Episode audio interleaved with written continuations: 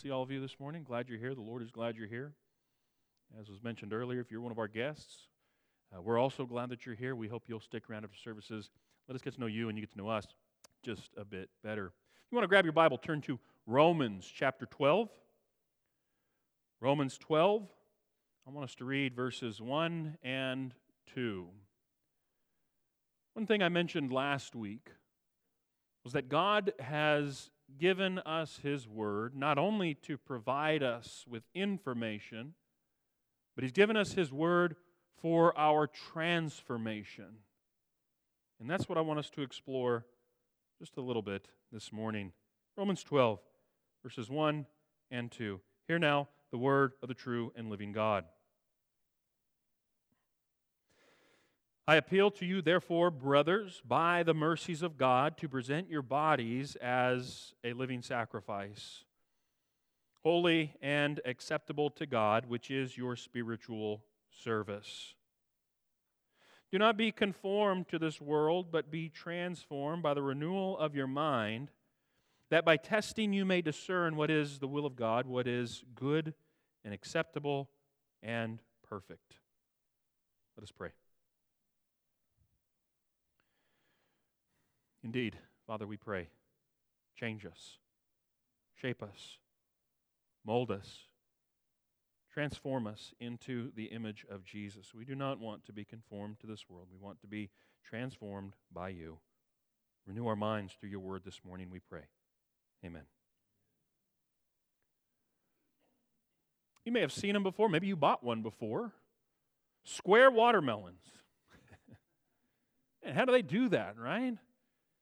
And people wonder how they make those square watermelons. And normally, of course, watermelons are oblong, right? But somebody somewhere decided to try and grow a watermelon in a square container.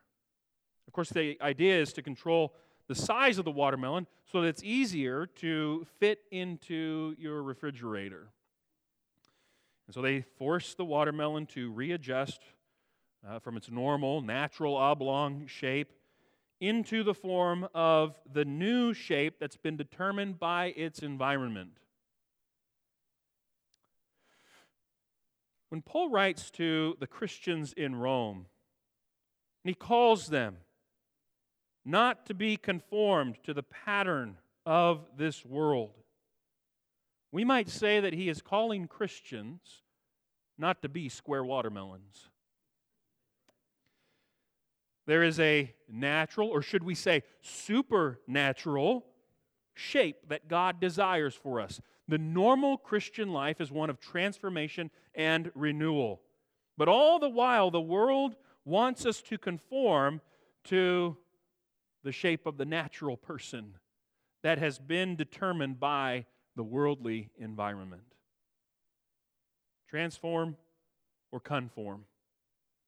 Either allow God to transform us or allow the world to press us into its mold and conform us.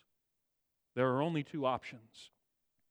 There's no third way where you get to be part square watermelon and then oblong on the other end, where you get to be part Christian and part worldly. And this has impact not only for what we do here on Sunday mornings for 60, 75 minutes. Shortly, you will get up and you will walk out these doors and you will go on with your lifestyle. What are you living outside these doors? How are you living outside these doors? That is what Paul is so concerned about with these Christians in Rome. This is what God is concerned about with his people across time and space. Will you just go on with your normal lifestyle, just a, a worldly life, or will you be changed and transformed and live out the desires and the will of your Father in heaven? See, God transforms those who respond to his mercies. Notice the motivation for this in verse 1. I appeal to you, therefore, brothers, by the mercies of God. First of all, the word therefore. I appeal to you, therefore, He's writing to Christians, by the way. He says, brothers, brothers and sisters. But therefore, and whenever you see therefore, you've probably heard it before. You got to ask, what's it there for? And this is acting sort of as a summation of, of everything that Paul's written up to this point. Chapters 1 through 11 have been Paul's progressive doctrinal masterpiece concerning justification by faith. Chapter 12 begins the practical application of how do you live this out within the body and within the world. In view of what Paul has covered for 11 chapters, I appeal to you, therefore, to do this. Well, what has Paul been talking about up to this point? You go back to chapter 1. And he talks about how all humanity is under the wrath of God because of sin. Because the truth about God has been clearly revealed in what He has created, but we take that truth and we stifle it and we, sh- we shove it down, we suppress it like that, like that uh, beach ball in the swimming pool, and you're trying to hold it down. And uh, it's true primarily for the Gentiles, and so the Jewish folks in the congregation might be saying, Yeah, Paul, go get those Gentiles. They're so lost. And then Paul, real quick in chapter 2, turns around and says, Not so fast, oh, you who have the law. You see, the Gentiles demonstrate they have the law written on their hearts. You had Sinai, and how you doing with that? Oh, you haven't kept the law perfectly? In chapter 3 is the summation of this, and he quotes verse after verse after verse. There are none who do good, no, not one. No one does righteous, no, not one. There are none who seek after God.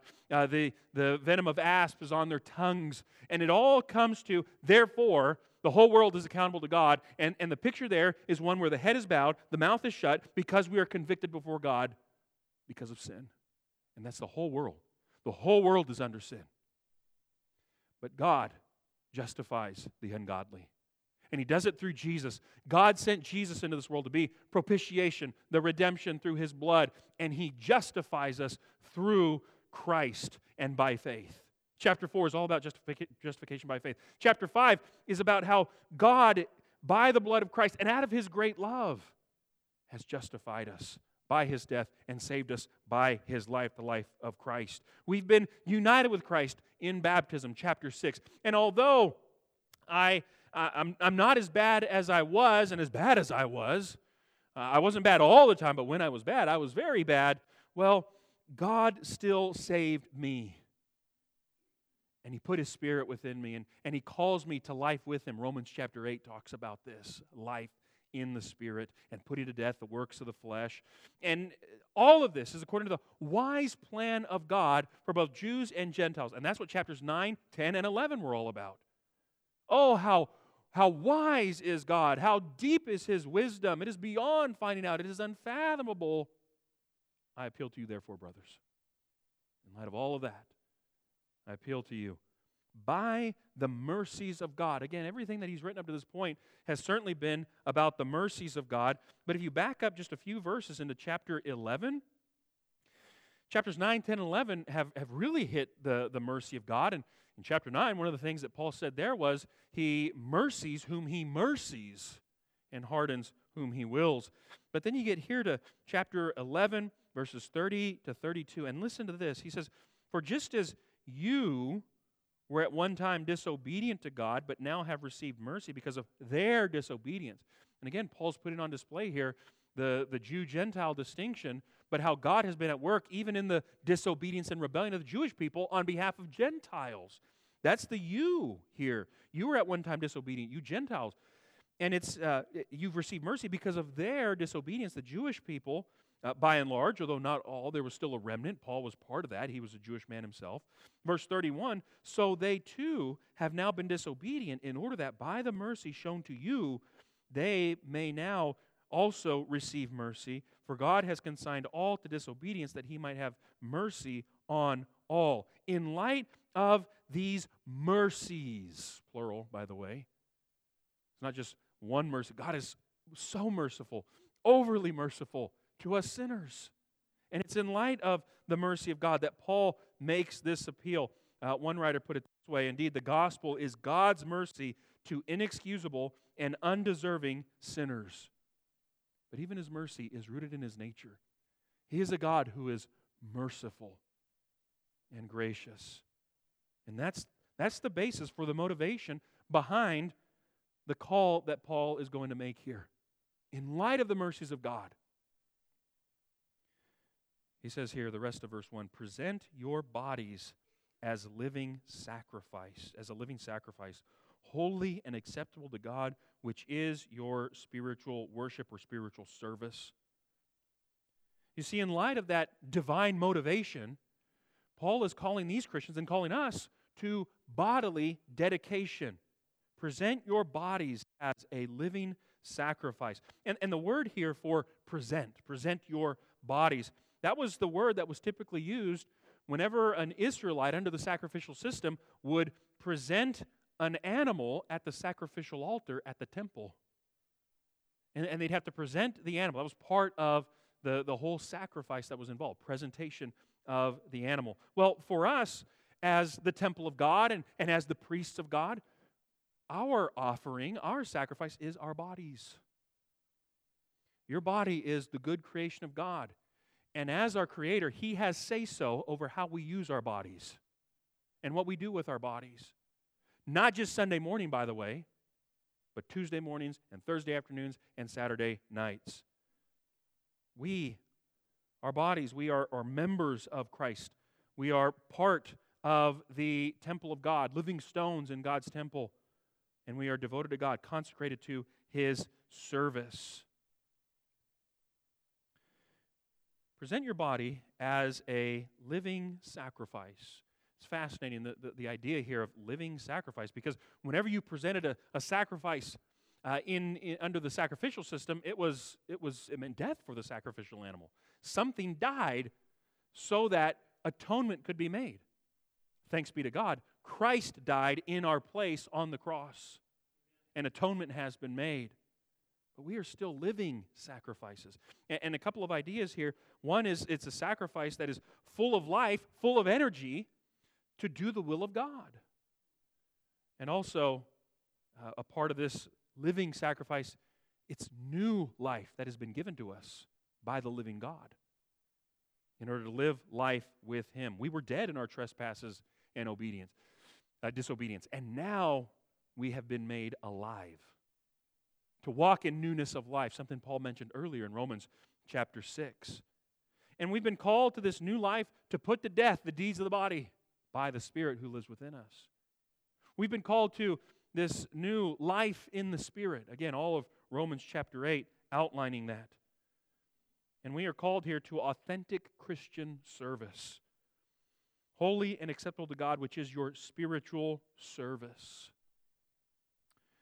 You see, the presentation of our bodies to God, that is, that's holy to God.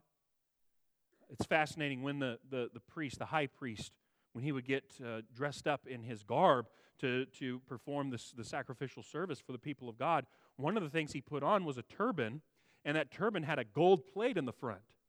And you know what that gold plate had written across it, engraved on it? Holy to Yahweh. And now here we are as living sacrifices, holy to God. I think there's a, a, a connection there. But also, it's acceptable to God. God accepts our living sacrifice. He accepts it as, as our spiritual service, our spiritual worship. And this uh, it captures all of life. It's not just outward conduct, that's part of it for sure. But outward conduct without the inner person and the inner purity that goes along with that is meaningless. In fact, it's hypocrisy. This captures the whole person, body and soul that our inner life must be ordered after how God desires for us to live. And it's indeed out of that new inner transformation that we live out uh, the, the, the external conduct. You see, the service that we render to God, it, it doesn't just end when we walk out these doors. It's true, we are worshiping God. This is a spiritual worship thing that happens here. But when we walk out these doors, again, we are living sacrifices day in and day out Tuesday mornings, Thursday afternoons, Saturday nights.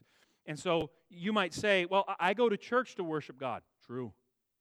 But you also ought to say, yeah, and I also go to the office to serve God. And I go to the shop to serve God. And I go to school to serve God. And I go to the store to serve God. And I go to my computer and I to serve God. And I go to the doctor to serve God. And I go to my home to serve God. You see? Everything about our life is laid on the altar of God since we are living sacrifices. Again, it's more than just the 60 to 75 minutes that we spend here every Sunday morning. It captures all that we do. He lived for us and He died for us, Christ did, so that we might live for Him every day. As we come to verse 2, there is a reminder that the world does not want you to live like Christ. That there are powerful spiritual opponents that also don't want you to live for Christ. That there is such a thing as worldly contamination, and it's rooted in that first phrase there do not be conformed to this world. To conform is to follow the ever changing schematic of the world. In fact, uh, part of this word that's used here for conformed, we get our English word schematic from it. That there is a blueprint that the world follows, and there is a mold that it wants to press us into. And it's fascinating the way this is written. Do not be conformed. It is a, it is a command, an imperative command. And you read that, and, and you got, got to ask the question well, why? Why would Paul have to say this? Why, why would he have to command Christians not to follow the schematic of the world? Hmm, I wonder. Implied in the command is that, well, there were some Christians in the Roman congregation who were busy following after the blueprint of the world, that ever changing blueprint of the world. And you know, the more things change, the more they stay the same. What about you, my brother? My sister? Are you following hard after that ever changing blueprint and schematic of the world? Are you being pressed down and conformed to this world? It's a problem that has plagued the church ever since its inception. Christians wanting to live like the world, Christians being conformed to the world. Sometimes it seems like some of the ambitions of some Christians is to be as much like the world as possible rather than aiming to be as much like Christ as possible. It wasn't even a new problem in Paul's day. Come with me to the book of Jeremiah, chapter 10. Keep your finger there in Romans 12. We'll come back. In Jeremiah chapter 10, verses 1 and 2. Listen to God's indictment of his people then. Hear the word of Yahweh. Hear the word that Yahweh speaks to you, O house of Israel. Thus says Yahweh Learn not the way of the nations, nor be dismayed at the signs of the heavens, which the nations are dismayed at. For the customs of the peoples are vanity. You see, even in Jeremiah's day, there were Israelites, some of God's people, who were busy trying to learn the ways of the nation. The very thing, by the way, that God, during the second telling of the law in Deuteronomy, had told them don't do. When you go into the land, don't learn how these people worshiped their gods, how these different people groups worship their gods. Don't learn that. And yet, here is God commanding once again his people don't learn, stop learning the ways of this world. Indeed, in Romans 12 and verse 2, it could be translated stop being conformed to the pattern of this world. That's how it could be understood as well. Again, there are always some of God's people who want to learn the ways of the nations, who want to learn the ways of this world. It's like, it's like clothing, though. The, the, the ever changing schematic, the ever changing blueprint of the world. It's like clothing style. Clothing styles go in and out, right? I mean, back in the day, some of y'all were wearing bell bottom pants, right? It was kind of went out of style for a while, and then and then they kind of came back in uh, during like like the late '90s, early 2000s, just kind of right. I don't know if those leisure suits are ever coming back. So if they're in your closet, you can get rid of them. yeah, pray they don't. Yeah, yeah. Clothing styles go in, then go out, and that's what the the blueprint of the world is like. It's always changing. And that's because it's not actually founded on any foundation. The, the philosophies of this world have both feet firmly planted in midair, and they don't even realize it. It's why things that were once taboo are now paraded down Main Street. It, it, it's why uh, certain practices and, and activities have been normalized. It's just the way the world is, and that's right. The world is going to do what the world does.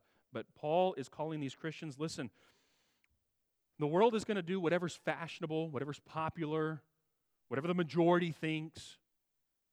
But the majority does not dictate what is right, what is godly, what is righteous, what is holy.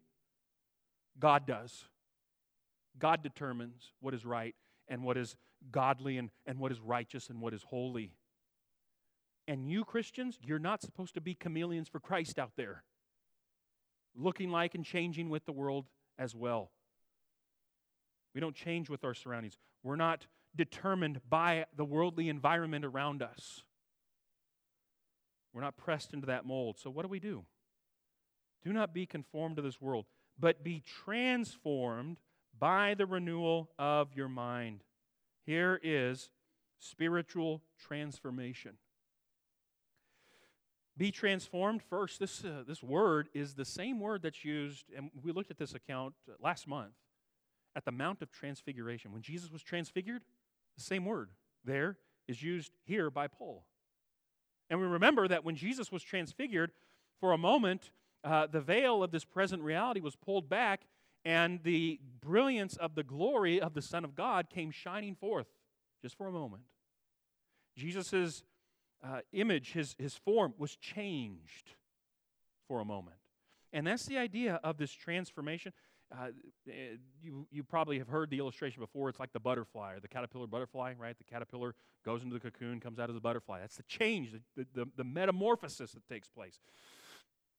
Some, it, it, it, it, it, determ- it has to do with something being changed into something new, something different, and it is in some way even superior to what it was before. Well, for us, we are to be transformed and even conformed to the image of the Son of God. This is seen in Romans chapter 8 and verse 29. For those whom he foreknew, he also predestined to be conformed to the image of his Son, in order that he might be the firstborn among many brothers. There it is. That we are to be shaped and molded and changed into the image of Christ. The other thing that stands out here when it comes to spiritual transformation is that transformation is God's work. It is God who transforms us, it is God who changes and shapes us. And this is evident in the way this is written in the original language. It's written in what's called the passive voice. That is, we're being acted upon by an outside agent. In this case, it's God, even the triune God. And I thought about this. I thought, how are we, how are we transformed by the Trinity? You ever think about this? And as I thought about it, I thought, well, when it comes to the Father, one way, one way that we are transformed by God the Father is in prayer. It is Jesus who tells us that we are to pray to our Father in heaven. And when Jesus, what was Jesus doing when he was transfigured? Do you remember? He was praying. And in a similar way, when we pray, we, we pray so that we are changed. That's one of the, the, the purposes of prayer is to change us. And it's God who, God the Father even, who transforms us in prayer. I thought about, well, what, what does transformation by the Son look like? And to think about God the Son takes us to the cross, doesn't it? That it is by the cross that Christ changes us. Because after all, what is he doing as he's hanging on the cross? He carries our sins with him there. all of our sins are placed upon him. And so, in that way, this, the, the removal of our sins, that ought to change us. As we consider and think about how far God went to, get a, to, to, to grant us forgiveness, to take away all of our sins. That's a, that's a motivation for no longer living like I once did. I'm not saying that we'll be sinless in this, this side of eternity, but we will learn to sin less in light of the cross. And then I thought about transformation by the Spirit. And I've already referenced it a couple of times back in Romans chapter 8, verse 13. For if you live according to the flesh, you will die, but if by the Spirit you put to death the deeds of the body, you will live. Indeed, it is only by the Spirit that we will be able to put to death the deeds of the body. And this, all of this is wrapped up in the big Bible word sanctification. That the, the Holy Spirit is changing us through his sanctifying work in our lives. That it is the Spirit who helps us to look like Jesus. And this is pleasing to our Father in heaven. Specifically, to this text here, notice that we are transformed by the renewal of your mind. You see, God changes us by changing our thinking. Indeed, that's where the battle takes place. It's a battle for the mind. That it is uh, every lofty thought that raises itself against the knowledge of God that we are called to dismantle and destroy. 2 Corinthians 10 talks about. And so, God, He changes our thinking. Indeed, elsewhere, Paul talks about how we have the mind of Christ. And indeed, every page of Scripture we can look to and we can, we can glean from it the mind of Christ. And so, with the Helper, the Holy Spirit, God is at work to change our hearts, to change our thoughts, to change our minds. As we continue to lay aside more and more the ever changing fashions of this world, and as we pursue holiness and all the actions that are pleasing to God, and that's part of this as well. You see, as our minds are renewed, uh, that by testing you may discern what is the will of God. As our minds are renewed, we think God's thoughts after Him. And we are ready to identify God's will for our lives. You, you want to know what God's will is for your life? Brother, sister? Of course you do, right? What Christian doesn't want to know what God's will is for their life? And typically, when we think about God's will, you know, we think about, well, does, uh, does God want me to buy this car or, or this car? Right?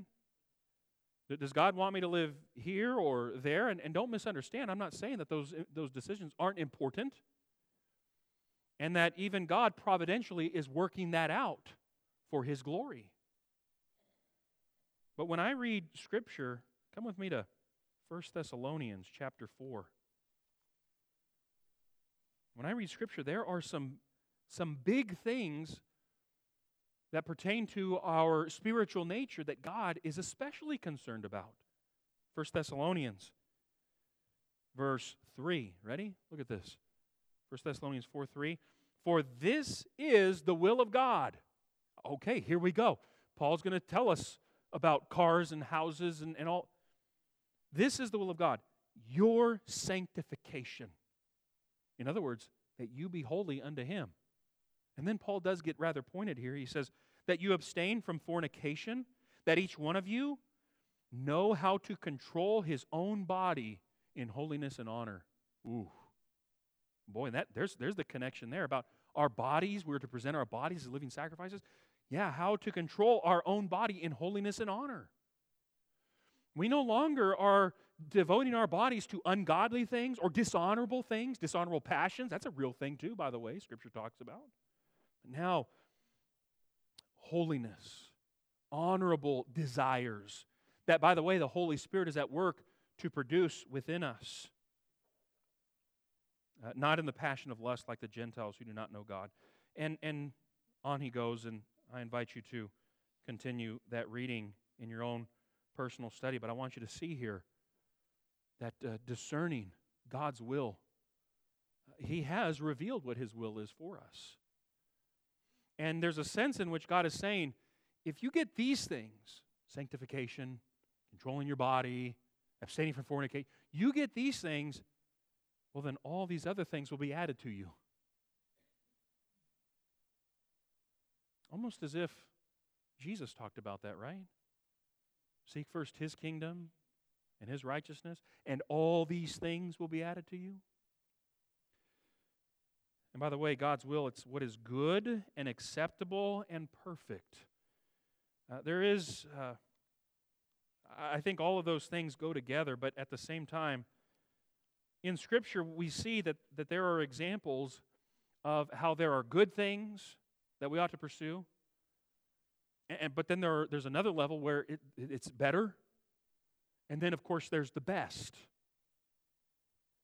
For an illustration of this, uh, come with me to Ephesians chapter 4.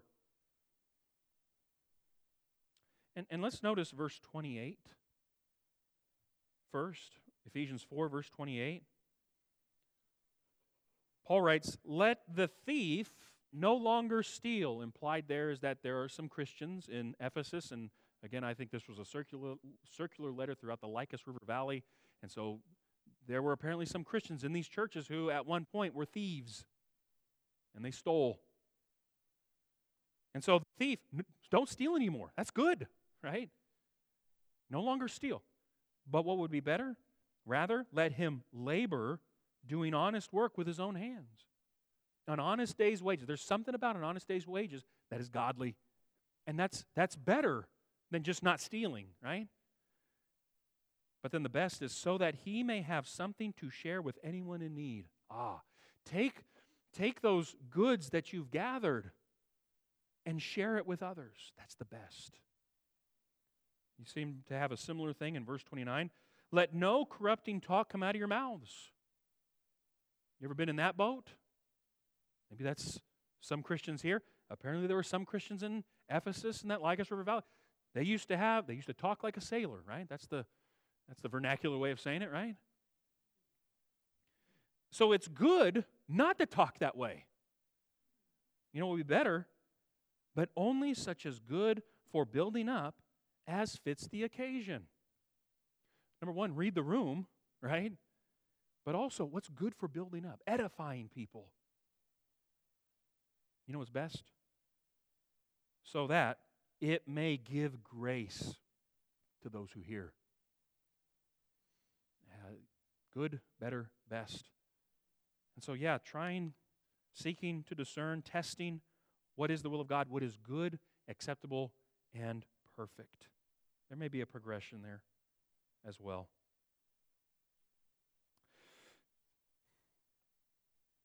You know, I have a I have a CD player in my Jeep. And right now, what's in there is uh, DC Talks Jesus Freak. I just play that over and over right now. That's, that's what I'm on. But you know, um, I have other CDs that I could listen to. I've got uh, the Beatles number one hits. That's, the, that's the, the CD that has the red cover with the big yellow number one on it, right? And we I had that on repeat for a while. In fact, I could play any CD I want in my CD player. Um, in fact, I've got one right here. This is a, this is a sermon by our own Buddy Gray. This is a Christmas Day sermon that he preached. Uh, God's greatest gift is salvation. I could play this CD in my Jeep right now. And maybe you've got a CD player in your car, right? You can play CDs in, in that uh, CD player. You know what I can't play? A cassette tape. And, and this is a good one knowing the will of God. Ooh, boy, I want, I want to hear what's on here. But I cannot play this in my CD player. Uh, for the younger folks in the room, we used to have cassettes, right? The, even this, right? CD, what? Everything comes through my phone now. But all right. You see, my CD player has been designed to fit this media form, CDs. It has not been designed to fit this media form, cassette tapes. You know, when we attempt to take spiritual information and give it to the flesh, it will not work. It won't work. We fail to walk by the Spirit and, and so be transformed by God when we operate according to the flesh, when we operate according to worldly standards. Or consider also, we have a new nature from God, and that new nature requires spiritual things. But if you're only pursuing worldly things, you're only pursuing fleshly things, it's like trying to squeeze a cassette tape into your CD player. It's not going to work. We've not been made or remade for worldly things. We've been made and remade for spiritual things. And it really does come down to the world or God's will. What's it going to be? The world or God's will? Will we, are, will we allow ourselves to be pressed down into the mold of the world and follow hard after the schematic of this world that's ever changing? Or will we pursue God's will? And indeed, allow Him to transform us and shape us so that we can pursue His will. This transformation, it's only realized, it's only accomplished by living near to God, by following closely in the footsteps of Christ, as closely as you can. That, that if Jesus stopped walking, you'd run right into the back of him, right? And so, with Paul, I appeal to you, therefore, brothers, by the mercies of God, to present your bodies as a living sacrifice, holy and acceptable to God, which is your spiritual service. Do not be conformed to this world, but be transformed by the renewal of your mind, that by testing you may discern what is the will of God, what is good and acceptable and perfect. Let us pray.